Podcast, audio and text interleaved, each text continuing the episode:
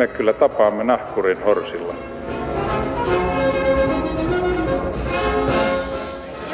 Mä sanoin, että minä juon nyt kahvia. Arvoisat julkisen sanan kuluttajat sekä tuottajat, tervetuloa Maamikirjani uuden jakson pariin, jossa tänään on oikein kirjallinen makukin, sillä tänään täällä keskustellaan fiksusti kirjallisuudesta. Otsikkona lievästi provosoiva kysymys, mihin Suomi enää tarvitsee kirjallisuuttaan. Vieraina studion tuoleilla kanssani istuvat kirjallisuustutkija ja kirjailija Markku Eskelinen. Huomenta, tervetuloa. Huomenta, kiitos. Ja muusikokirjailija Kauko Röyhkä. Tervetuloa. Huomenta. Jota poliisi tuntee nimellä Jukka-Pekka Välimaa. Meillä on lähetysikkuna auki, hyvät ihmiset radioiden toisella puolella. Voitte laittaa meille kommentteja, kysymyksiä tai kommunikoida keskenänne, jos huvittaa. Aloitetaan ajankohtaisella skandaalilla kirjallisuusmaailmassa. Eräs juuri Nobel-palkittu Bob Dylan ei ole vieläkään vastannut puhelimeen ehkä kommentoinut sitä kirjallisuuden Nobel-palkintoa. Mikä on teidän tulkinta? Mitä Bob setä yrittää kertoa maailmalle tällä toimenpiteellä tai tällä jättämättä tämän toimenpiteen suorittamatta? No, Bobseta erottautuu muista. Bobseta on ennenkin varjellut yksityisyyttään, ja sitten toisaalta voidaan kysyä, että kumpi on tunnetumpi maailmanlaajuisesti Bob Dylan vai joku perifeerinen ruotsinkielinen kirjallisuuspalkinto. Näinkö on nähtävää? Siis Joo. ennenhän Jean-Paul Sartre jätti sen ottamatta vastaan. Mun mielestä Leonard Cohen sanoi aika hyvin, että, että Nobelin kirjallisuuden palkinnon antaminen Bob Dylanille on vähän sama kuin sanoisi Mount Everestille, että se on maailman korkein vuori. Niin, koska se on itsestään selvä. Niin, kaikki on tiennyt se. Koska Mount Everest ei välttämättä ole niin, maailman Tieto on kantautunut Tukholmaan vasta 2000. No kysytään näin päin. Kauko, jos sä saisit kirjallisuuden Nobel-palkinnon, ottaisitko sen vastaan? Totta vitussa. Mä saisin ne rahat. Aivan. Hmm. Mutta siis onko tämä teidän mielestä vähän lapsellista? Nyt Nobel-komitea on suuttunut. No se on lapsellista sillä tavalla, että Suomessa... Uh, yliarvostetaan Nobel-palkintoa, joka on oikeastaan missannut siis 1900-luvulla kaikki keskeiset modernistit, kaikki mm. keskeiset postmodernistit tai palkinnut niitä myö, myöhässä. Et se on, no, jos katsoo jotakin amerikkalaisia ja englantilaisia laatulehtiä, niin se kritiikki on ollut aika, aika kova. Et se on vain yksi palkinto muiden joukossa. Mutta kun Suomessa katsotaan, että kun meillä ei ole tätä, meillä saattaa olla joku Millennium-palkinto tai joku muu, me nähdään niin harhaisesti niin, että tämä on, jotenkin merkittävä palkinto. Mm. Ja tietysti siitähän saa kivasti, spekulaatiolla saa palstatilaa ja sitten oletuksilla tämän vaikenemisen, Dylanin vaikenemisen suhteen saadaan kauheasti käytettyä palstatilaa, mikä sitten toisaalta voi ajatella, että se on myös ihan kätevä julkisuusstrategia, että jos saa palkinnon eikä sano mitään, niin sitä huomiotahan saa sillä tavalla, että ei itse tarvitse tehdä yhtään mitään. Mm. Koska hän on ottanut muita palkintoja, kaksi emmiä tai grämmiä ja joku vapausmitalli. Ovalta. Heittäkää joku esimerkki, kenen suomalaisen kirjailijan olisi pitänyt saada Nobel-palkinto? Timo Komukka ja postuumisti. Tai mielellään jo silloin, kun hän eli. Tämä eli niin vähän aikaa. Niin hän olisi ollut kaikkien aikojen nuorin nobelisti todennäköisesti. Niin. Hmm. Miksi? Perustelut. No hän jo jot, lö, joi. jotain aivan usko. Jotain sellaista, joka kosketti minua. Hmm. Hän kirjoitti hienosti niin kuin arktisesta, voisiko sanoa seksuaalisuudesta ja ahdistuksesta arktinen seksuaalisuus ja ahdistus mm. kulkevat kaiketi käsi kädessä, jos oikein ymmärrän. Niin. Kalervo Palsa Lap- tulee mieleen. Niin, Lapissa on vähän naisia.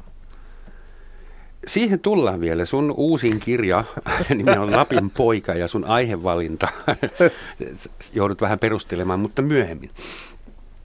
Onko sulla joku toinen Markku ehdokas kun Mä ehkä en vastaa tuohon kysymykseen, kun ei tule ketään mieleen. Todella ankaraa. Jos katsotaan Suomen kirjallisuuden historiaa vähän, niin alkuvaiheessa ensimmäiset painetut tai levitetyt, kopioidut tekstit Suomessa, ne oli likimain kaikki uskonnollisia. Ja ilmeisesti Suomen kirjallisuuden tehtävä silloin oli tämä kristianisointi ja alfabetisointi, ne menivät vissi rinnakkain. Toinen oli toistensa menetelmä. Ymmärränkö sen oikein? Niin miten sitten syntyi suomalainen kirjallisuus, joka kertoo jostain muusta? No, eikö se Marko, ollut Nelmanin idea, että pitää olla suomenkielinen kirjallisuus? Joo, no siis ne, Selman oli yksi näitä keske, keskeisiä tekijöitä, että siis osittain kysymys on sitten tästä kun itsenäiseen Suomeen vahingossa ja sattumalta johtaneesta kehityskaaresta, että innostutaan tästä saksalaisesta kansallismielisestä ajattelusta, jossa sitten keskeisenä on se, että kerätään esimerkiksi Suomessa kansanperinnettä ja sitten halutaan ehkä kun ja, kirjallisuus, joka oikeuttaa meille aseman jonkinnäköisenä kuvitteellisena sivistyskansana, joka sitten ansaitsee myös valtio, valtiollisen itsenäisyyden. Ja siis tämä on pikemminkin sitten niin, että tämä vääristyy jo siis siinä, että, että oli aika järkevä siinä, että se, se kiinnitti huomiota siihen, että suomalaisten lukutaito on, on tota, kiitos pappissäädyn jarrutuksen huonolla tolalla. Ja sitten myös se, että malliksi kaivataan ka, siis ikään kuin kansainvälistä kirjallisuutta. 1860-luvulla Snellman laati listan käännettävistä kirjoista, joiden joukossa oli myös Lawrence Sternin Tristram Shandy, että se kertoo aika, aika laajasta kirjallisesta sivistyksestä ja mausta, mutta sitten aika, aika nopeastihan se sitten menee myös siihen, että että halutaan ylläpitää tietty kuva kansasta. Että Aleksis Kivi on niin kuin ensimmäinen, joka, joka siis tör, törmää tähän kasvatettavaan. Se näyttää, millainen se kasvatettava kansa on ja tekee pilkkaa siitä lopputuloksesta. Että jos se katsoo vaikka seitsemän veljestä, niin se jakautuu kahteen osaan. Että eikä 11 luku näyttää sen, että äh, mitä mieltä tämä kansa nyt on näistä niin opettajista. Ja sitten se, lop, se sokeroitu loppuhan näyttää sen, mihin fenomaanit pyrkii ja se ristiriita jää voimaan. Mm. Ja sen, sen takia siis tämä on niin kuin, ikään kuin väärä kuva kansasta. Siis hetkinen, onko seitsemän veljestä sun mielestä niin kuin huumoria? Onko se ironinen ei, ei, se on, siis, Onko se, se, on, se, on, se, se on sitäkin siis se, että yleensähän siis jos suom, ymmärrettävistä syistä, siis niin kuin kaksi varhaisinta tyylillisistä ke, kerrosta suomalaisessa kirja, siis suomen, kielisessä kirjallisuudessa on tietysti niin kuin ne on, ne perua raamatun käännöksistä ja sitten tästä kerätystä kansanperinteestä. Se on niin kuin aivan selvä. Ja 1800-luvulla äh, tämä kristillisyys on, on yleensä se sisältyy oikeastaan kaikkeen, mutta siis kivi kapinoi sitä vastaan sillä tavalla, että se, sen teoksessa on pilasaarno ja se asettaa näitä, näitä raamattusitaatteja toisenlaisiin yhteyksiin, että se, siis se rakentaa hyvin moni, monimutkaisen komposition, jossa siis näitä, näitä uskonnollisia dogmeja pilkataan ja liiotellaan ja käytetään veljestä välisessä valtakamppailussa. Niin se, on, se on aivan eri asia kuin se, että sitten ikään kuin isänän äänellä to, todetaan jotakin siitä, että, että asiat ovat näin kuin raamatussa sanotaan. Ja suomenkielisen kirjallisuuden historiassa ei koskaan oikeastaan kiinnitetty huomiota siihen, että sitten kun varsinaisesti koulutustaso nousee, siis että suomenkieliset lapset saavat suomenkielistä kouluopetusta, niin sitten tulee 1880-luvulla realistit, niin niiden siis kirjallinen kompositio on hirvittävän paljon yksinkertaisempi. Että jos niin kuin realisteja lukee, niin se on tämä niin kuin todellisuus muotti, että verrataan johonkin todellisuuteen tätä, että asiat on tällä tavalla. Se on niin supersimppeli verrattuna kiveen. Nyt ollaan tehty jo tosi iso hyppy siitä uskonnollisesta kirjallisuudesta, joka alkoi 1500-luvulla mm. tähän niin Grönderi-aikaan ja Suomen identiteettiä, identiteettiä luovaan kansalliseen kirjallisuuteen. Ja nyt tehdään vielä yksi hyppy. Kauko, kun säkin olet julkaisut vuodesta 80 sekä mm. musiikkia että kirjallisia teoksia. Suurin piirtein 50-60 ne. jakaumalla. Ää, jos sun pitäisi nyt elävänä legendana, fossiilina, ää, laittaa itsesi suomen kirjallisuuden hyllylle, niin mihin, on, mihin sä laitat itsesi? En mä Onko sulla joku tehtävä? En mä välitä, mulla on ihan saman tekevä. Mä yritän vaan elättää itteni tällä touhulla. Mäkään en hyllyttäisi kaukoreikää. niin, niin siis anteeksi. Nämä hyllyt ja patsaat ja palkinnot ja kaikki tämä, niin mun mielestä se on niin sivuseikka niin tästä hommasta. Se on jotain semmoista poroporvarillista, millä yritetään niin pönkittää jonkun ihmisen arvoa. Eli sulla ei ole missio, eikä kansallista, eikä muuta tehtävää. Sä et ole valistamassa ketään. Äh, ei mulla ole mitään sanottavaa ollut koskaan. Mä vaan yritän pärjätä tässä maailmassa. Aika hyvin olet siis, monet kirjailijat Ilman sanomaa mieltä, pärjännyt. Että et, et kirjailija ammatin hauska puoli on, että tutustuu toisen kirjailijoille, jotka on vielä oudompia kuin itse. Se on totta. Ja yksi myytti muuten kirjailijoilta kysytään Alvarinsa, no mitä sä oot viimeksi lukenut? Ja jos me oltaisiin rehellisiä, niin aika iso osa meistä sanoisi, no en tietenkään mitään, en minä lue, minä kirjoitan.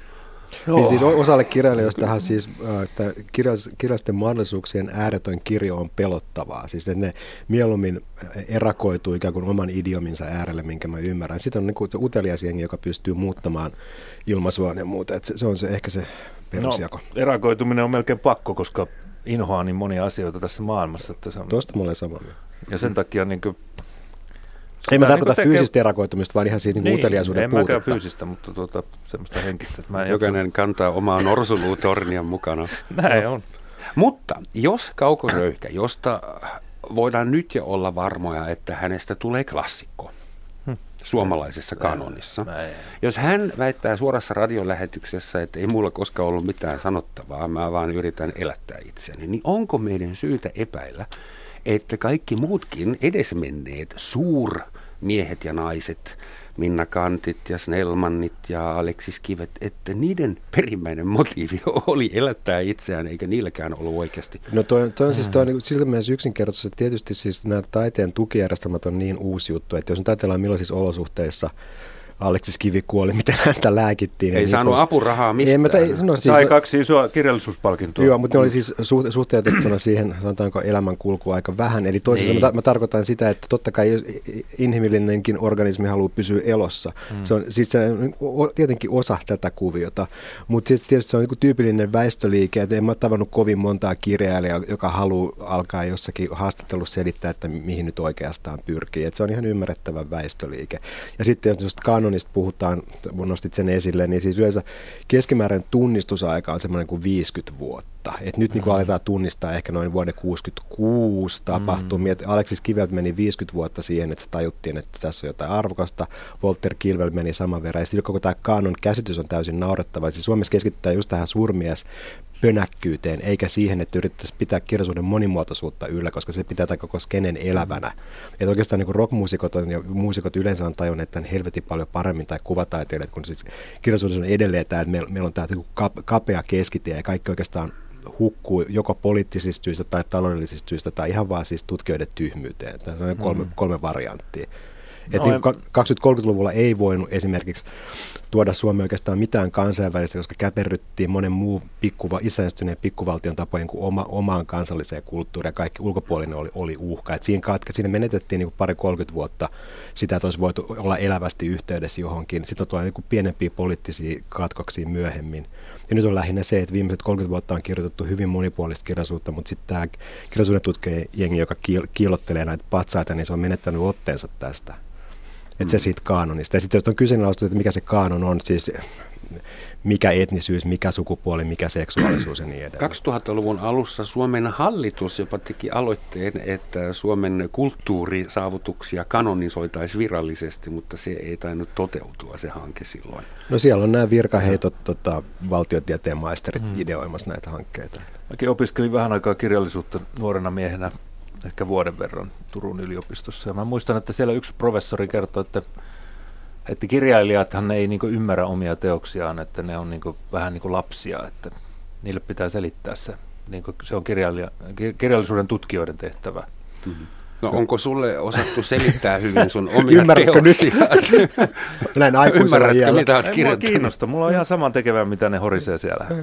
Mm. Mut Mutta siis tää voihan oli- se olla mahdollista, että sä vahingossa olet osa jotain suurempaa kokonaisuutta, jota et ehkä näe, kun sä oot ammattisokea. No en mä tiedä, mu- mulla tulee just sama fiilis kuin Dylanille, kun se ei hae sitä palkintoa, että ihan sama, tehkää mitä haluatte. No se voisi sentään lahjoittaa sen palkinnon Syyrian lapsille. niin se varmaan jotakin. tekeekin, koska se on rikas. Mä en lahjoittaisi, koska mä oon köyhä. Joo, mutta mä oon samaa mieltä tuosta just, mitä, mitä Kauko sanoi siitä, että, siis, että hirvittävän suuren, suurella osalla kirjallisuudentutkijoista on tällainen äh, kummallinen vanhemmuuteen liittyvä idioottimainen asenneharha, että ne kuvittelee tietävänsä paljon paremmin sen, mitä kirjailija tekee, kuin kirjailija itse. Kirjailija aina on niin mukaan jäävi puhumaan omista, omista tekemisistä tai niin kuin automaattisesti epäilyksen alainen. Yhtä, yhtä epäilyksen alaista, mutta se on niin kuin sinänsä huvittavaa, että nykyisin aika monella kirjailijalla on joku yliopistollinen tutkinto tota kirjallisuustieteestä. Siinä ne osaa keskustella periaatteessa myös näiden tutkijoiden termeillä siitä. Niin, se Mut- termit on Mu- tärkeitä. mutta, ei ne termit ole tärkeitä, mutta tarkoitan sitä, että, että kirjailijoilla on paljon sellaista tietoa, mistä tutkijat ei tiedä hevon paskaa, ne vaan mm. kuvittelee. Sitten kun ne, sanotaan nyt, että varsinkin netin jälkeen, siis monet kirjailijat osallistuu suoraan, niin kun ne verkottuu kansainvälisesti kansainvälisesti, pääsee keskusteluiden lähteille ilman jotain portinvartioita, ne pystyy rakentamaan siis, jos mä vaikka haluaisin mallintaa jonkun sanotaan persialaisen proosan perusteella jonkun, jonkun teoksen, se olisi aika paljon mahdollista parin vuoden uutteruudella. Sillä tavalla, että voisin kätkeä ne viitteet ja sitten joku onneton niin kuin, tota, Antti Tuuri-tutkija tulee niin kuin selittämään, että se ei löydä tästä mitään tai että tämä on outoa. Ja jos katsotaan näitä niin kuin, kirjallisuuden tutkijoiden yrityksiä saada haltuun esimerkiksi viimeisen 30 vuoden proosaa, niin siinä näkee just sen epäsuhdan, että kirjailijat tuntee ne perinteet ja keinot, joita ne käyttää verrattomasti paremmin kuin ne keskimääräinen kirjallisuuden tutkija, joka yrittää saada siitä selkoa. Mitä kirjallisuustutkijoiden pitäisi sitten teidän mielestä tutkia? Koska totta kai tutkijat, ne tutkii sellaisia asioita, joita joku rahoittaa ja jotka ovat jollain tavalla media- tai tiedeseksikkäitä. Mm. Esimerkiksi maahanmuuttajakirjallisuus on uusi ilmiö, sitä nyt on No yliopistolla on kuitenkin vielä autonomia. Siis totta kai ne ta- tappelee rahoista, mutta tota, ei näitä laitoksia ole vielä kovin paljon lakkautettu. Että jokainen tietysti tutkii mitä haluaa. Aluehan on rannaton, mutta siis niin sellainen käsitys siitä, siitä, että on joku niin kuin yleispätevä henkilö, joka, joka voi siis niin kuin sillain, uh, vasemmalla kädellä perehtyä viime, viimeistään sitten 2000-luvun alussa on sellainen, niin voisi sanoa, kirjallinen nousukausi, jossa, jossa siis on, on rinnakkain hirveän paljon erilaisia kuvioita. Kirjalliset ottaa oppia toisiltaan, syntyy kaiken maailman sekamuotoja, mutta sitten suuri osa siis kirjallisuuden tutkijoista, jotka tutkii kotimaista kirjallisuutta, on edelleen jonkun semmoisen, voisi sanoa, kuin rajoitetun modernismin myytin sisällä kanonisoimassa niin kuin jotakin jo käytännössä lähes niin kuin haudan partaalla olevia tyyppejä. Et ne on niin kuin menettäneet otteensa siitä, mitä on tapahtunut, ja toisaalta käsitys historiasta on hirvittävän perinteinen, ja osittain tämä johtuu siitä, että kaikki fiksut tyypit, jotka on, kirjo, jotka on siis kiinnostuneet kirjallisuuden tutkimuksesta, yleensä ne hakeutuu yleiseen kirjallisuuteen eli pariin, eli siis paljon laajemman kuin kotimaisen kirjallisuuden puolelle. Ja sitten taas se jengi, joka tutkii kotimaista kirjallisuutta, niin yleensä niin kuin aina ne heikkolahjaisimmat alkaa kirjoittaa sitä historiaa, koska ne on muutenkin jo pudonneet sit nykyhetkestä. Että tämä on vaan se niin kuin juttu. Sitten kirjailijat mm. vaikka niin kuin ihmetellen katso, että miten tämä juttu menee. Että et kirjallisuus voidaan sanoa periaatteessa mitä vaan, jos sanot vastaan, niin hei sä oot vaan kirjailija, että sä mm. niin kuin jäävi sanomaan mitään. No mutta se on, kirjallisuus on semmoinen ala, että sitä kuitenkin tutkitaan. Että jos ajatellaan vaikka muurareiden alaa, niin kukaan ei tutkisi sitä, että mitä ne muuraa, että niistä ei kirjoiteta mitään niin, sillä me ollaan niin kuin... Niin. Aiheuttaako se sinussa ammatti, ammattiylpeyttä? niin, no tämä on se, mutta kuitenkin kirjailijat tekee sitä työtä, ainakin minä teen sitä niin kuin, vaan sillä tavalla, että mä yritän vaan elättää itteni ja perheeni tällä hommalla ja, ja tuota, se mitä siitä nyt jää sitten ja jälkipolvet sitten mahdollisesti tutkii sitä tai nostaa sitä jonnekin kaapin päälle, niin se on heidän asiansa, ei se mua kiinnosta. Ei siitä mulle ole mitään hyötyä enää sitten. Sen voisi kyllä nähdä näinkin sen asetelman, että kun muurari tekee laadukkaan muurin, niin siitä ei tarvitse keskustella, koska se seisoo siinä se muuri. Mutta kun joku tyyppi kirjoittaa romaanin... Niin tai pahimmillaan joku kirjoittaa romaanin siitä muuraamisesta. Ai niin, eikö semmoinenkin ole tehty? Totta, jopa hyvin isosti palkittu semmoinen. Mm. Mulla on tässä tilasto ää, ilmestyneitä teoksia, ja nyt tässä on non-fiktio ja fiktio mukana. Vuonna 1980, jolloin Kauko julkaisi ensimmäisen teoksen, ja se on tässä mukana, mm. ilmestyi 6511 painettua kirjaa Suomessa. 20 vuotta myöhemmin, vuonna 2010, luku oli jo 12 000, ja se on suurin piirtein 11-12 000 edelleen vuosittain. Eli Suomessa kustannettujen painettujen nimikkeiden niteiden määrä on tuplaantunut 30, 25 Että varmaan suuri osa siitä uskonnollista kamaa. Luuletko 80-luvulla, että mistä tämä johtuu? Onko Suomi ruvennut kirjoittamaan enemmän, lukemaan enemmän vai onko, saiko kustantajat halpoja lainoja? 90-luvulla. Mistä tämä johtuu? Että no yksi, yhtäkkiä tupla, tupla no yksi, yksi ilmiselvä juttuhan on tietenkin se, että siis painotekniikka on muuttunut. Että voidaan ottaa siis tarvepainetuksella tai digitaalisella painotuksella pienempiä painoksia. Hmm. Et, et se on jo ihan siis niinku teknologinen juttu. Et, et kirjan tekeminen, jos joku haluaa vaikka kirjoittaa oman sukunsa historian tai antaa muistelmia lapsilleen tai muuta, et siis on, on paljon tätä kamaa. Eli siis Suomen NS-vakiokirjallisuus ei ole laajentunut tai kirjailijat ei ole ryhtynyt ahkerimmiksi tai niitä ei ole tullut lisää, vaan kirjojen julkaiseminen no, on sulla, sulla on, ti, sulla on, sulla on ne tilastot, sä varmaan löydät hmm. sitten sen, että et, onko tuo tulkinta oikeutettu. Mutta sinänsähän se, että jos katsotaan vaikka jotain kaunokirjallisuutta, niin se on niin kuin iät ajat ollut sellainen joku seitsemäs osa siitä sanotaan vaikka kirjamyynnistä. Ja sitten jos alkaisi katsoa, että 10-15 bestselleri, kuinka suuren osan ne syö siitä tota, niin kuin fiktiokirjallisuuden kakusta. Et siis perinteisesti isot kustantamot on aina olleet yleiskustantamoita ja siis mikään kaunokirjallisuus runoudesta nyt puhumattakaan, niin, niin se on ollut tällaista niin kuin, uh, dekoratiivista uh, voisi sanoa, on täysin dekoratiivinen elementti, että se on niin bisnesmielessä merkityksetön. Että ne elää tietoja oppikirjoilla. Mm. Että siinä on se varsinainen selkäranka. Mä palaan vielä tähän tilastoon. Mä katson sitä vähän tarkemmin. Niin. Se on mielenkiintoinen. Samana ajanjaksona vuodesta 80 vuoteen 2010, niin tietokirjallisuuden määrä ei ole juurikaan noussut. Se on nyt tänä päivänä myös suht samoissa lukemissa kuin silloin, mutta kotimaisen kaunokirjallisuuden niin nimikkeiden määrä oli vuonna 1953 ja kaksi vuotta sitten, vuonna 2014, 1753. Eli kotimaisen kaunokirjallisuuden nimikkeiden määrä on tässä nelinkertaistunut. No kuka nuo kaikki jaksaa lukea sitä? No joku on jaksanut. Joku kustannustoimittaja nyt ainakin. Kaikessa alas kehittää sellaista lukijarobottia tuolla Suomen Akatemian huippu. No, se hyvä, kun pystyisi lukemaan sen jotenkin sekunnissa. Niin no, kyynisyys on älykkyyden merkki, olen samaa mieltä, mutta yritetään ole. nyt. Mm. Hyvät herrat, siis... Äh, Joo, mutta siis tuossa pitäisi, jos sulla on se Onko tilasto, Suomesta tullut jos... kaunokirjallinen yhtäkkiä? No Suomihan on, siis Suomessa on aina julkaistu, siis jossain, sanotaan vaikka eurooppalaisessa vertausta, ei nyt aina, mutta sanotaan, että viimeisen ehkä 50 vuoden aikana, niin suomalaiset keskimäärin lukee enemmän, lainaa kirjastoista enemmän kirjoja ja niin edelleen. Mutta sun pitäisi siitä tilastosta sit pystyä poimimaan näiden isojen kustantamoiden nimikemäärät, koska on ihan mahdollista, että tuossa on sellaisia kirjoja, mitä ennen sanottiin omakustantamiseksi tai jotain sellaista, siis siinä, että se nousee 400 700.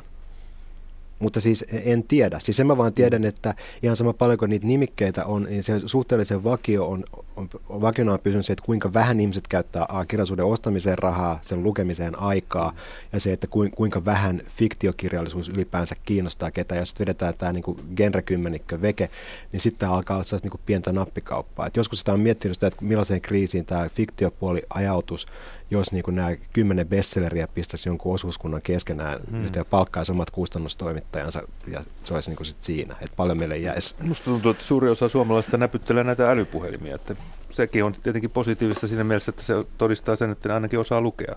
Hannu Luntiala on kirjoittanut jo vuosia sitten ensimmäisen romaanin, joka koostuu kokonaan tekstiviesteistä. Niin, tai mm. kuvitteellisista tekstiviesteistä. Niin, niin. Nämä on niin sitä niin kuin simppeliä imitaatiota. Että, tota, ei siis en, en mitenkään vastusta sitä kirjaa, mutta siis mm. tämä on niin se tyypillinen juttu, että Suomessa niin tekniikkaa reagoida, hei, sillä jos meillä on nyt, voidaan koostaa twiiteistä joku tota, mm. aforismikokoelma ja silloin. Mm. Mutta se ei mene sitten sen pitemmän. Jos me mietitään kirjallisuutta tuommoisena perinteisenä laitoksena, niin kirja oli sivistyksen merkki ennen vanhaa. Mitä enemmän sulla oli kirjoja olohuoneessa, niin sitä fiksumpi ihminen sä olit ainakin vaikutit siltä. Ja nyt meillä on netti ja blogit ja sosiaalinen media ja videoviestintä, joka on jokaisen taskussa. Että mitä se on tehnyt sille perinteiselle paperi kovakantiselle kirjallisuudelle Suomessa, se, että toi kirjoittaminen valuu joka suuntaan? No siis musta sen vaikutukset on oikeastaan pelkästään hyvin niin kuin Kauko sanoi, että kyllähän ihmiset kirjoittavat vähintään sen verran kuin kuin ennenkin. Hmm. Että osa, osa siitä, mitä ihmiset joskus kirjoitteli menneenä vuosikymmeninä päiväkirjoihinsa, niin nyt ne tekee julkisia päiväkirjoja ja niin edelleen. Että siis, että kirjoittamisen merkitys ei sinänsä ole hävinnyt mihinkään. Se, että kuinka paljon ja millaista, millainen osuus sitä päätyy kansien väliin on ehkä sitten toinen juttu. No, mutta esimerkiksi Kauko, jos sä kirjoitat romaanin, hmm. niin äh, joudut se nykyään äh, siinä rinnakkain kirjoittamaan blogia, että samalla kun sä kirjoitat sen romaanin, The Making of My New Novel. Tai no, mä tein sitä Jotkut vähän teki... aikaa. Mulla oli semmoinen blogi tuolla Facebookissa, joka oli aika suosittu, mutta tuota, mä lopetin sen. Miksi? No siihen meni liikaa aikaa ja siitä ei tullut mitään rahaa. Ja sitten yksi mun kaveri sanoi mulle aika osuvasti, että haluatko että sut muistetaan paremmin kirjailijana vai, vai tämmöisenä bloginpitäjänä. Ja mä ajattelin, että no en mä tiedä, haluta, haluanko mä, että mua muistetaan ollenkaan, että, mutta, mutta tota, en ainakaan blogin pitäjänä. Kauko se nyt meni jo, se, että sua, sua ei unohdeta. Sä oot täällä tänään. Vaikka kuinka paljon maksaisit miten mä, ton miehen uskottavuus alkaa jotenkin horjua mun silmissä. no, kuinka monta kirjailijaa Suomessa oikeasti elää kirjatuloilla?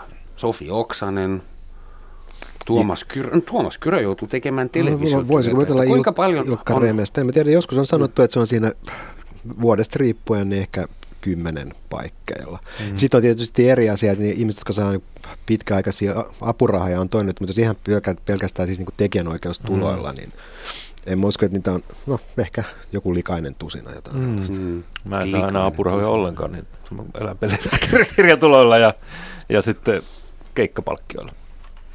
Musiikkibisniksessähän on käynyt niin, kun CD-levy keksittiin, niin se vanheni saman tien. Ja mm-hmm. nyt meidän musiikki liikkuu langattomasti eetterissä. Ja, mm, ja ilmaiseksi me ei saada Tallenne myynti on hankala. Mm. Et enää sä et saa muhkeita rojalteja sun mm-hmm. myydyistä levystä, vaan nyt sä joudut keikkailemaan. Kohta kirjatkin siirtyy sinne nettiin niin, että sieltäkään ei tule enää rahaa. Siihen oli just tulossa, mutta mm. musiikkibisniksessä mun mielestä silloin on ollut hyvä vaikutus, koska te muusikot yhtäkkiä te osaatte taas oikeasti soittaa ja laulaa, koska mm. te joudutte esiintymään kiertueilla. Se yksi studiokeikka vuodessa ei enää riitä. No keikkoja tässä ja, on tehty koko ajan, mutta...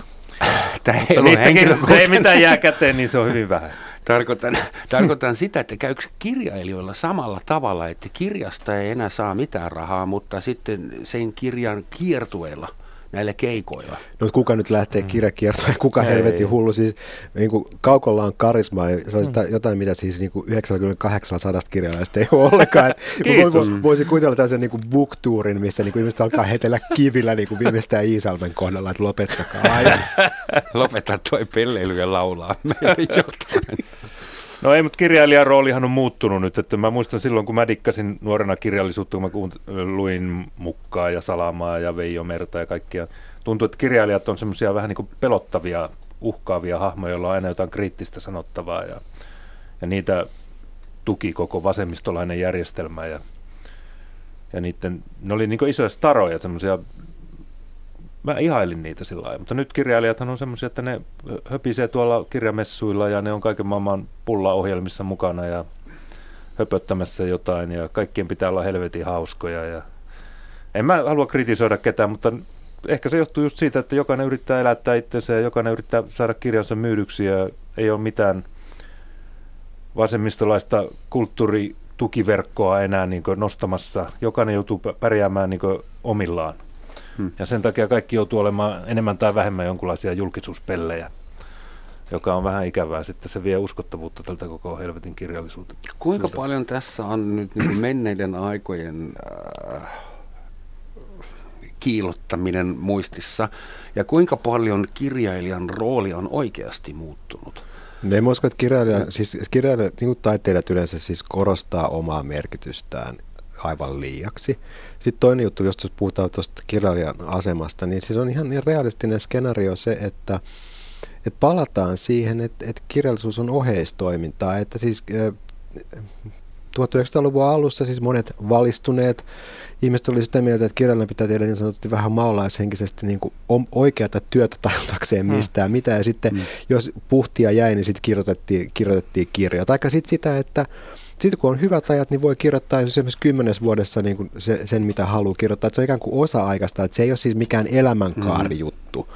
eikä se ole mikään sanotaan kuin ensisijainen äh, toimintatapa. Että se on vain realismi. Siis se, että jos, jos kaikki muu työ silppuutuu, katoaa, pätkittyy, niin en mä nyt usko, että, että kovin pitkälle pitkälle tarvii ketään pelotella sillä, että joo, kyllä se taidemaailmassakin, jos, jos aikaisemmin on jo kaikki näin kuin pätkä ja silppu NS-työsuhteet tulee tutuksi, etteikö tämä toimi näin. Jos osa kirjalaisista on aina ollut niin kekseliäitä elättämään itseään, että niin kuin Hase kirjoitti feikkiartikkeleita luonnontieteellisiin julkaisuihin elämistä mm. ei koskaan ollutkaan ja sitä rataa. Että kyllä siis, tätä keksellisyyttä voisit käyttää niin ehkä kuin fikti ulkopuolelle. Se on tärkeää. Mäkin mm. kirjoitan näitä TV-julkisten tämmöisiä kirjoja niin kuin Ville Aapasalosta ja Arman Alitsaadista ja ne myy hyvin ja siitä mä oon saanut rahani viime aikoina.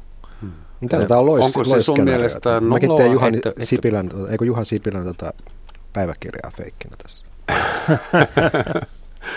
onko niin sanottu jalkatyö, onko se teidän mielestä, onko sillä hyvä vaikutus taiteilijaan? Jalostaako se taiteilija, kun pysytään köyhänä menestyksestä riippumatta vai syntyisikö Suomessa parempaa taidetta, jos... No mä oon aina uskonut siihen, että on parempi olla elävä koira kuin kuollut leijona, että tota, aina pitää niinku pärjätä tässä maailmassa, että ei mua kukaan auta. Edes apuraha. Ei, ei tuu semmoisia rahoja. En ole koskaan saanut mitään isoja apurahoja eikä mitään monivuotisia tai tommosia. Että tuota, tässä on, juttu. Kannattaa varmaan yrittää. Sun nimellä nykyään varmaan saa. saa ei no nimenomaan Roma, sillä kirjoita, ei kirjoita kaukolle suositus. Kirjoissa on liikaa seksiä, ne varmaan niin sen takia ei anna niitä. Kirjojen pitää olla vähän tylsiä, että ne saa apurahoja. Onko näin muuten? Kyllä. Pitääkö Suomen, suomalaisen kirjan olla vähän tylsä? Kyllä sen pitää olla, koska muuten se ei ole niin älykäs. Se pitää olla semmoinen jaaritteleva, vähän tylsä ja kierrellä sitä asiaa. Ei, ei, mitä se haluaa sanoa, ei, ei saa sanoa liian suoraan mitään. Itsekö olet noudattanut tätä linjaa? No ei, mä olen liian tyhmä siihen. Mä niin teen niin kaikki suor, suoraviivaisesti. Siis, mutta puhutaan tästä vielä. Siihen ilmiönä on nimittäin itsekin törmännyt humoristina. Niin y- y- yhtenä kahdesta saksalaisesta humoristina tällä planeetalla. Kuka se toinen on? Sitä varmaan nimi on Thomas Müller ja se asuu Puolassa. on jotenkin, Onko hän siis elossa? Se on elossa ja on onnistunut oppimaan Puolaa ja jostain jollain ihmeellisellä tavalla. Ei kun minkä takia suomalainen romaani ei saa olla hauska ja kevyt? Että Alussa se pitää olla joo. moniongelmainen, syöpätautinen, toi, toi, toi eronnut klise, henkilö. Roman toi on klise. Onko? On Nyt ku, ku, kuulijaluvut tipahti heti tässä on niin niin. mittarin no, mukaan Miikka nousi ja sitten tämmöiset, ne on tosi hauskoja tyyppejä, ne kirjoittaa semmoista kevyttä. Ja Juoppohullun päiväkirja, niin, sehän no, on se suorastaan hulvaton. Niin, joo. Ja sai kuulemaan miehetkin lukemaan kirjoja kokonaan niin. kannesta kanteen. Kyllä kaikki haluaa lukea jotain hauskaa. Mutta sen pitää olla semmoinen tietyllä tavalla, että se joko selkeästi semmoista humoristista tai sitten, niin kuin, sitten selkeästi vakavaa. No mun mielestä Jaakko Yliuonikka neuromaani on ihan hillittömän hauska. Sen lisäksi, että se on kompositioltaan tosi monimutkainen juttu. Mutta se on, sitä, sitä voi, voi lukea jo siis siitä, että se on, niinku, se on, se on hauska yksinkertaisesti. Ei tarvitse välittää mistään muusta. Et ei, ei tuo yhdistelmä ei ole mahdoton, mutta se toteutuu tosi harvoin. Mm. Jos nyt mietitään, että kirjallisuus on kuitenkin iso elävä organismi, joku kulttuurinen ameba, No, toihan me kistetään heti, eikö? Hmm. Joo, joo, te, te, te, te olette vanhoja. Teillä ameba-osuus voi jättää. Te vanhat joo. taistolaiset yrittää, yritätte selittää mulle, että vanhat kysymys on jumalauta, ja... nyt lähdetään rosikseen tästä. Okei, okay, nuorta. että me ollaan taas. vain eläviä koiria ja, ja tässä on eloon jäämisestä kyse eikä mistään kulttuurista. Mä yritän kuitenkin vielä. Joo, ole hyvä. Ää, mä oon törmännyt viime vuosina semmoiseen ilmiöön, jota mä pidän ihan trendinä, että Suomessa naiset, nuoret aikuiset naiset, tässä ovat, paneelissahan on ovat näin. ruvenneet kirjoittamaan kirjoja, jotka käsittelee natsiaikaa Suomessa ja muuallakin. Eli tavallaan, että suomalainen naissukupolvi tutkii isoisiensä rikoksia syntejä. Katarina Bär on tutkinut natsivaarinsa historiaa. Terhi Rannella kirjoitti äh, Heidrichin vaimosta, suomalaisesta, äh, ei suomalaisesta vaimosta, joka, jolla oli suomalainen mies.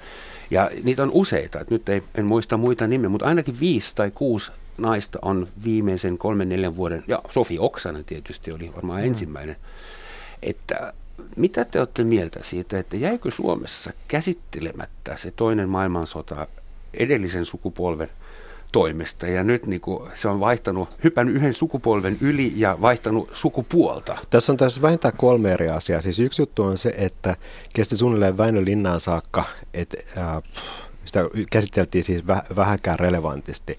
Ja sitten ylipäänsä siis yhä vielä siis historian tutkijat kaivaa sekä sisällissodasta että tota, äh, sodan aikaisista Saksan yhteyksistä tietoja, mitä on yritetty aika onnistuneesti pitää, pitää piilossa. Ja sitten on tietysti se, että se on se kesto. Isänpäiväkirja käsittelee toista maailmansotaa. Ja sitten sit on vielä kaiken päälle siis se, mikä on minusta kaikkein tärkeintä, on, on se, että tästä on tullut tällainen menestysresepti, että siirretään melodraama johonkin tällaiseen äh, tunnettuun suomalaisen historian traumaattiseen kehykseen niin kuin vuoteen 18 tai, tai toiseen maailmansotaan. Sa- jo, samanaikaisesti siis, kirjallisuud- äh, siis historian tutkijat, sitä nykyinen historian tutkijoiden noin nelikymppisten tutkijoiden sukupolvi, joka osaa liittää, siis katsoa laajemmin kuin Suomea jo näin erikoistapauksena, niin kuin tämä vanha kansallinen historiankirjoitus teki, joka ne pystyy sijoittamaan tapahtumia niin kuin isompiin kansainvälisiin konteksteihin, niin ne on tehnyt Suomen historiasta niin kuin aidosti outoa. Siis se mun malliesimerkki on niin kuin Teemu Keskisarja, joka siis teki väitöskirjan eläimiin sekaantumisesta 1700-luvulla ja osoitti sen, että siis noita, on, noita, noituuden takia on Suomessa tuomittu kuolemaan vähemmän ihmisiä kuin eläimiin sekaantumisesta. Mutta mä en näe yhtään melodraamaa suomalaisessa kirjallisuudessa, joka käsittelisi eläimiin sekaantumista. Sitten pa- paljon siis, mä tarkoitan, että paljon, on siis paljon sellaista, että jos, jos lukee näitä nykyisiä nuoria historian tutkijoita, niin 1800-luku näyttää ensimmäistä kertaa aidosti oudommalta kuin mitä, mikä kukaan kirjailija, joka vaan ottaa jonkun kehyksen, sanotaan nälkävuodet tai jotain muuta ja sijoittaa siihen niin kuin fiktiosta tutun, tutun konseptin vähän lajityypitetyn seksiä, väkivaltaa, melodraamaa. Mutta oikeasti jos lukee näitä historian tutkijoita, niin se aika alkaa olla todella kummallinen. Samalla tavalla näistä siis historian tutkijoiden selvityksistä vaikka Suomen ja Saksan 40-luvun yhteyksistä löytyy sellaisia kummajaisia, joihin me ihmettelen, jos, jos sanotaan seuraava sukupolvi historiallista fiktiota tekeviä kirjailijoita ei tartu, koska ne on niin outoja jotkut yksityiskohdat. Esimerkiksi siitä, että millaisia neuvotteluita esimerkiksi Göring käy joidenkin suomalaisten kanssa siitä, että sitten kun tota, on saatu lisää Lebensraumia, että mihin sitä käytetään ja Suomelle luvataan Kongoa ja niin poispäin. Voisi, kun Kon- Konradia sijoittaisi suomalaiseen sotilassaapas Finnish Kongo, fi- se olisi kyllä soinut hyvin. niin, niin, niin, Valtari ja Paavolainen matkaoppaiksi sotilassaattuessa 50-luvulla Kongoon, jokea ylöspäin. Siis se löytyy paljon tuollaista kamaa. Eikö se mene sille toiselle kaksikieliselle valtiolle Natsit on seksikkäitä myös ehkä naisten mielestä. Kyllä musta tuntuu, että siinä on sekin, että niillä on ne mustat saappaat ja koppalakit ja kaikki tällainen. Ja niissä on jotain pelottavaa niin, ja kohtalokasta. Niin, ja tavallaan siinä on se, mähän tein kaksi aurinkoa kirjassa semmoisen kohtauksen, missä kaksi SS-miestä niin raiskaa semmoisen vaalean naisen ja to, tosi törkeällä tavalla. Ja sitten myöhemmin, kun tapasi jotain lukijoita, niin naiset oli sitä mieltä, että ei se ollut ollenkaan paha kohtaus. Se oli ihan ok. Se oli erottinen kohta, parempi niin. kuin Fifty Shades of Grey. Niin. Mä teidät keskustelemaan nyt. Tulee kaksi, mieleen, ma- kaksi matsoa täällä studiossa. Tom of Finland, joka oli myös kirjailija eräällä tavalla, ja hän, hän niin kuin ihaili näitä natsiuniformuja ja sai no, aika iso Ehkä ne oli kiinnostavampia kuin liittoutuneiden haalarityyppiset mm. ja maihin nousukengät. Kun mä kuuntelen teidän, teidän mielipiteitä, niin mun tulee semmoinen sana mieleen kuin inhorealismi. Onko se tekemässä paluuta se, että mulla ei ole motiivia eikä sanoma, kunhan nyt vain – täällä. Miten niin? Onko se joku... Tuo on kaukon juttu. Ei, niin, se on munkaan siis juttu. Kyllä mä uskon, kaikki, kaikki yhteydet? Kyllä mä uskon kauneuteen. Niin sen takia mä kirjoitan ja teen musiikkia. Mä en mitään rumaa halua tehdä, niin vaikka siellä on hetkittäin rumia kohtia. Mm-hmm. Mutta se kuuluu vaan niin semmoisena... Ruma kaupunki. Täytyy olla niin sillä vastakohtia. ruma maa. Vastakohtia, niin. Mm. Vastakohtia, että jos on jotain kauneutta, jos on liikaa kauneutta, eilen mä katsoin pojan kanssa Lassien elokuvaa. Siinä oli liikaa kauneutta. Se oli niin liian lässyä meininkiä. Se Kolli ei ole koskaan likainen, se lässi. Se on aina niin Oli hyvin, se likainen välillä, mutta se ainoa rajukohta oli, kun se taisteli saatana nimistä koiraa vastaan. ja voitti. Niin, voitti tietysti. Joo. No, siis, siis Roman, mä en ollenkaan valittaisi, enkä ajattelisi jotain niin kuin inhorealismia tai kyynisyyttä. Siis se, että sanotaan, että viimeisen 20 vuoden aikana niin kuin kirjallinen oleminen on, tai tutkijan oleminen on myös helvetin hauskaa sen takia, että monet sellaiset arkistot, joita, joita aikaisemmin piti nysvätä jostain lontoolaisesta kirjakaupasta ylihinta, että hirveän paljon niin kuin kiinnostavaa materiaalia on saatavilla, voi laajentaa horisontteja paljon Euroopan ulkopuolella, siis että no, Suomessa on aina se, että avataan ikkunoita jonnekin, ei tarvitse mitään ikkunoita avata, että sen kun saa niin kuin, tota, viestintäyhteydet auki, niin siis, siis pystyy ottamaan vaikutteita hirvittävän monelta suunnalta hyvin helposti, siis oikeastaan viiveettä. Että osaahan tämä ahdistaa, että on jo informaatiotulvaa, tai mitä joskus 60 sanottiin, että informaatio ähkyksi, mutta jos osaa valita, niin tämän parempaa hetkeä olla utelias kirjailija ei ole koskaan ollut olemassakaan. Kun nyt. Kun nyt. Hyvä. Niin. Vihdoin jotain optimismia. Mä ajattelin, että me päästäisiin nyt tästä niin kuin maa, maamme ruikutuksesta. Me, tiedän, me yritetään pysyä sun teemassa niin kuin maamme kirja, niin sitten tulee aina tämmöinen, että ripotellaan tuhkaa päälle me täällä. Niin, niin vastattiinko me siihen kysymykseen, että tarviko Suomi kirjallisuutta vai? Ei, ei vissiin vielä. Emme me vielä, meillä, mutta meillä on vielä 15 minuuttia aikaa. Mikä se riittää? Um, mitä me seuraavaksi nyt? Te pistitte mun listan niin sekaisin. Mennään siihen. Mikä on suomalaisten suhde kirjallisuuteen? Mä kuvittelisin, että kirjailijoita ja kirjallisuutta, kirjoja, kirjakauppoja ihailtiin. Ne oli suorastaan pyhättöjä jossain vaiheessa. Toi on nyt ihan saksalainen nyt, kanta. Nyt myydään, nyt myydään vaikka mitä. Siis alle puolet kirjakaupassa myytävästä tavarasta on enää kirjoja. Niin, hyvä, se, se, on eri, se on eri juttu, mutta jos katsotaan, miten siis suomalaiset lukee kirjoja, niin se su, suuri järkytys tota, proosahistoriaa kirjoittaessani oli, oli sen, sen tajuaminen, että, että hyvin pitkään luettiin sieltä vaikka kuin ulkomuistissa madrasa hokemia näitä raamatun lauseita, ja sitten seuraavassa vaiheessa tulee tämä niin katekismus, että mitä tämä on. Niin sitten 2000-luvun lukijatutkimuksessa tulee samanlainen juttu, että siis suomalaiset on hyvin ehkä lukemaan asiapohjasta proosaa, mutta kaikki pitää pelkistää turvallisuushakuisesti yhteisesti jaettuun tulkintoihin, niin kuin jossakin kinkereillä 1700-1800-luvulla. Ja sitten se, että kaikki sellainen, mikä luonnehtii, sanotaanko 1900-luvun kirjallisuutta, niin kuin leikkisyys, monet eri tulkinnat, ristiriidat, hyvin monimutkaiset suhteet niin kielen, kielenkäytön ja, ja sisällön ja, ja muodon välillä, niin näitä suomalaiset siis kuin alisuorittaa. Että nämä jää niin kuin heti, nämä ei kuulu niin kuin kirjallisuuteen, siis minkä tyyppinen leikkisyys. Ja se tarkoittaa sitä, että siis kirjallisuus ei ole edennyt 1900-luvulla just niin kuin, äh, ikään kuin nä, näiden dimensioiden kautta, äh, se on kehittynyt hirvittävän pitkälle just, että kirjallisuus ei ole mitään yksitulkintaista katekismusta lukemista vai jotain muuta. Meillä on hirvittävän vahvana se, että kaikki pelkistetään, että fiktiota käsitellään niin kuin se olisi asiaproosaa, mikä tekee meistä huonoja kokeellisen tai leikkisen fiktion lukijoita. Ja ikävä kyllä 1900-luvun kirjallisuus on täynnä tätä ja, ja kehittyy kehittymistään, että siis se on joku kumulatiivinen prosessi ja me mennään niin kuin toiseen suuntaan. Toisaalta voidaan sanoa, että se positiivinen puoli on siinä, että kumpi nyt on sitten tärkeämpää, siis tietokirjallisuus vai tai fiktio, ja se, että monet suomalaiset 1800-luvun lopulta 1900-luvun alussa koulutti itse itseään. Et siis toisaalta meidän tietopohja on ehkä vahvempi sen takia, että on sitten katsottu, että mitä tässä niin, niin sanotussa elämäntaistelussa tarvitaan. Tarvitaanko me jotakin kasvattavia, ylhäältä ohjattuja fiktioita vai yritetäänkö me oppia jotain sellaista, mikä on meille joku tarpeellista tai muuten mielenkiintoista. Kauneutta me ainakin tarvitaan. Niin mä en muista kuka sanoi, että without beauty mankind shall not survive. No sillä, mikä sillä se on kirja, mikä pitäisi sun mielestä lukea nyt? Ei mun mielestä, siis... No ainakin pitäisi lukea Markku Eskelisen kirjan Raukoilla rajoilla suomenkielisen proosakirjallisuuden historiaa, joka lähentelee paksuudellaan etykin loppuasiakirjaa. Sellaiseksi se on tarkoitettu. Lopullinen sana, joka ymmärretään 40 vuoden kuluttua. Kauko, kerro nyt, kerro sä sun uudesta kirjasta Lapin poika.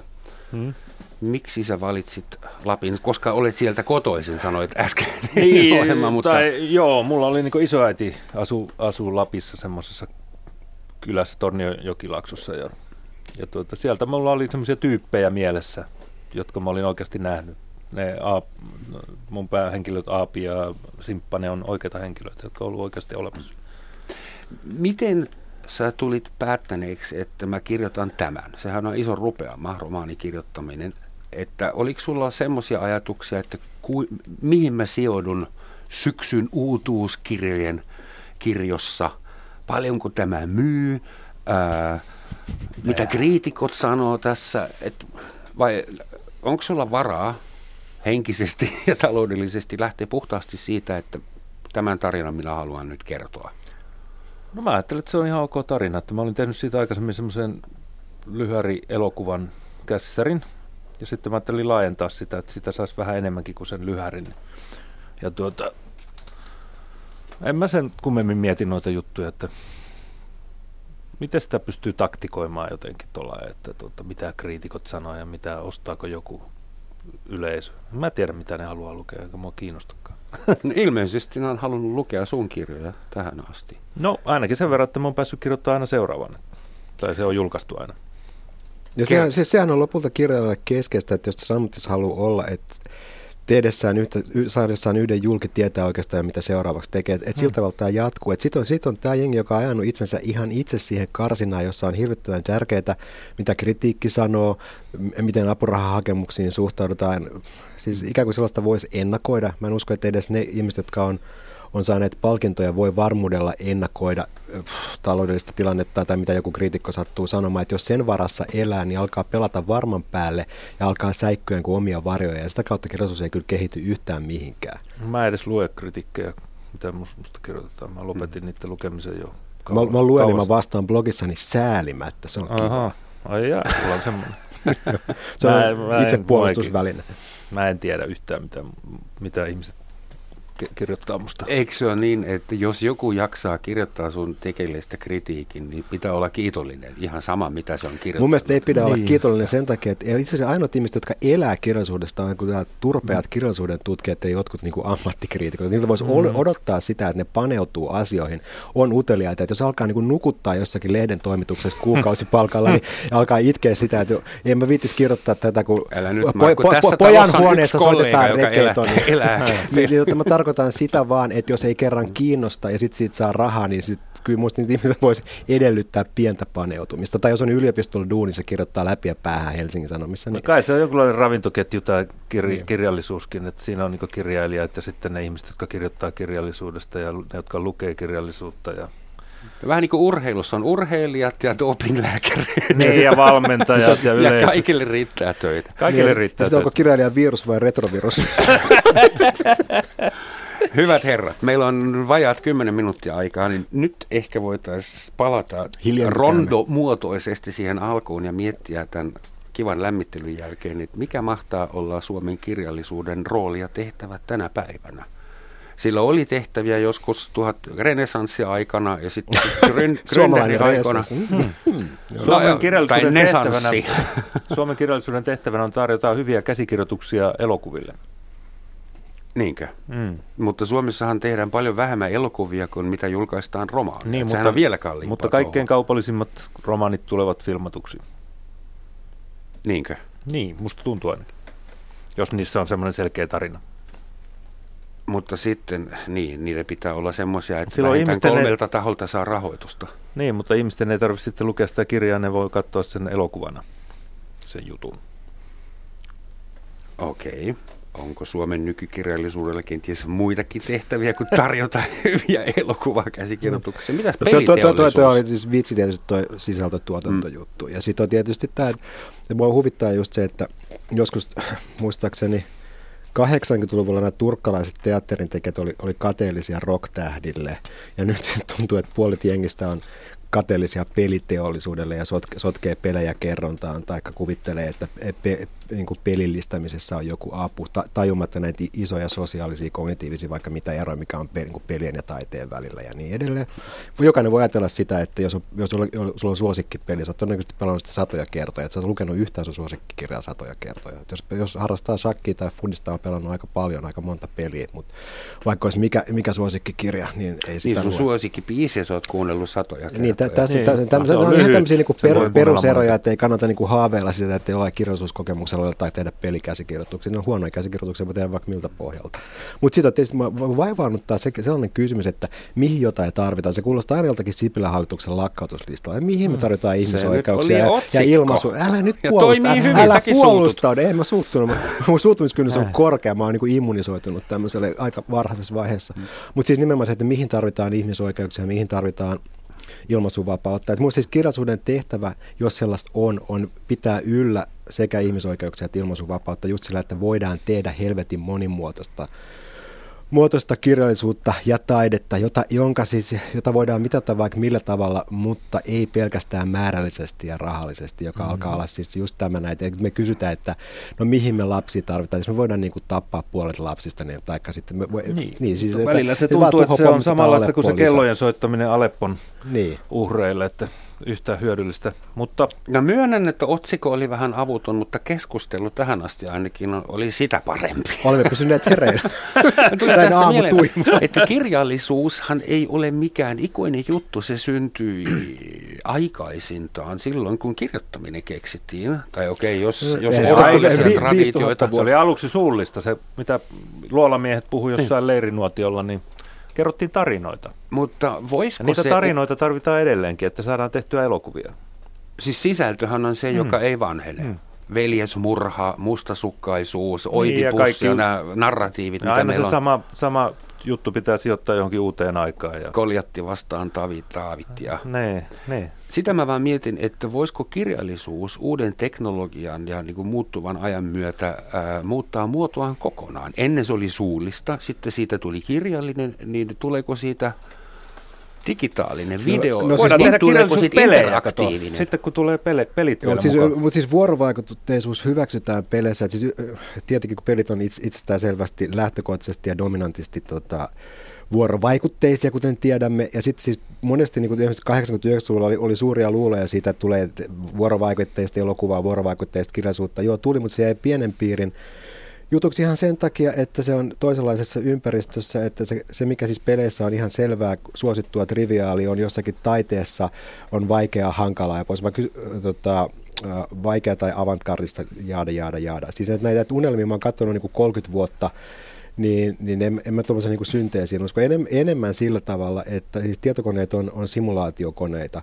Ja siinä mielessä se, että jos niin simulaatioelementtejä tuo, tuodaan, niin kuin siihen, että fiktiivinen maailma on ajallisesti dynaamisempi, henkilöt on dynaamisempia ja niin edelleen. Siis, että, uh, nyt, nyt jo ollaan niin kaksoistaloudessa, että meillä on paperikirjallisuutta, digitaalista kirjallisuutta, mutta se, että ja se äh, siis digitaalinen tekniikka menee eteenpäin, kun me nähdään näistä tota, uh, lisätyistä todellisuudesta, virtuaalitodellisuudesta, mutta ni, ni, niitä kehystää oikeastaan aina se loputon niin kuin utopia, että nyt kaikki muuttuu. Jos me, jos me ajatellaan siis tällaista ihan yksinkertaista asiaa, että on, on erittäin helppoa ajastaa asioita, me voidaan kuvitella kirja, joka on ajallisesti muuttuva, jossa sisältö katoaa, muuttuu sen mukaan, kuinka sitä luetaan, tai ihan vain se, että se on ajastettu toimimaan sillä tavalla. Jotta tämä toimisi, niin ihmisillä pitäisi olla kiinnostusta lukea sitä uudestaan ja uudestaan ja uudestaan, että ainoastaan yhdistämällä tämä nykyinen lukutapa siihen vanhaan uskonnolliseen hokemalukemiseen pystyttäisiin lukemaan sellaista kirjallisuutta, joka perustuu simulaatioon tai joidenkin alkeellisen tietokonepelin logiikkaan. Mm. Et siinä mielessä sitten on tämä kognitiivinen neurologinen puoli on nimenomaan se, että tämä tarina,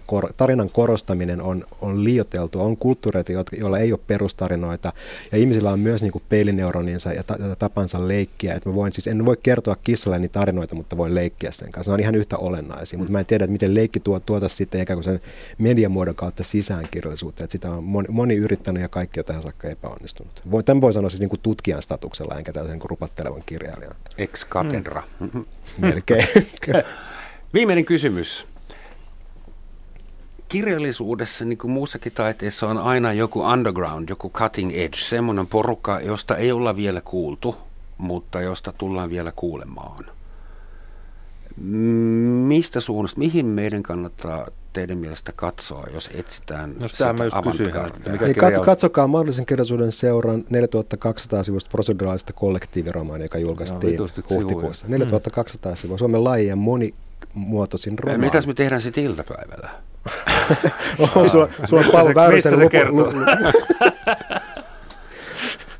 Niin kerro lyhyesti, minuutissa, mikä se, se on se? Siis tämä on 14 kirjailijan, jossa on mukana siis tutkijoita, runoilijoita, Haru Salmeniemi, Laura Lindstedt, Jaakko Ylijuonikas ja minä. Siis tämä on tietyn proseduurin, eli reseptin mukaan tehty hyvin moniulotteinen kirja, jossa on 15 osaa. Ne säännöt, tiivistyy yhteen sivuun, joka on tota sen kirjan, kirjan viimeisellä sivulla. Mutta siis tämä on, tämä on runsain, monimuotoisin ja hankalin suomalainen proosateos. Mm-hmm. Hankalin suomalainen proosateos kuulostaa haasteelta. Hieno puffi. mm-hmm. Walter Kilven jälkeen se on Verrattomasti. Haaste.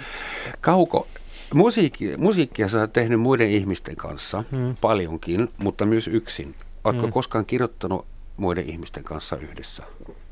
No, olin mä jossain, joku naistenlehti teki semmoisen, että joko Jatkoromaanin. Niin, jatkoromaan. Että joku... Sama täällä. Ja. Millainen maku sulle jäi? Onko se pystyisitte kirjoittamaan 13 muun kollegan kanssa romaanin. Mä en koskaan lukenut no, tässä oli toista ta- kirjoittamia juttuja. Ja, tässä oli siis tarkat säännöt. Se ei ole mitään sellaista epämääräistä yhteistyötä, että yksi, yksi pyyhkii ja yksi sotkee ja kolmas editoi. Hyvät ihmiset, tämä jää pahasti kesken, niin kuin kaikki hyvät keskustelut. Jatketaan hei huomenna. Jatketaan huomenna ja paremmalla lähetysajalla. Kiitoksia Kauko Röyhkä, kiitoksia Markku Eskelinen. Nyt tiedämme, miten Suomen kirjallisuus makaa ja tämän viikon lopussahan tiedämme siitä kohta lisää, kun kaikki kollegat kirmailee Helsingin kirjamessuilla. Tämän ohjelman lopuksi haluaisin ottaa teidät jäseniksi semmoiseen salaperäiseen kerhoon, Markku ja Kauko, johon te ehkä kuulutte jo, koska me, me emme, mm. ei, kun, tervetuloa puolikuolleiden runoilijoiden kerhon jäseniksi. Nyt teillekin on oikeus nimittää uusia jäseniä ihan olemme siihen liian virkeitä. Sä taidat jo kuulua siihen, Kauko, sä et vaan muista. Mä en muista. Sanon vaan, että Turun kirjamessut joskus kymmenen vuotta sitten. Joo. kaikkeen tulee liityttyä. Kiitoksia ja kuulemiin.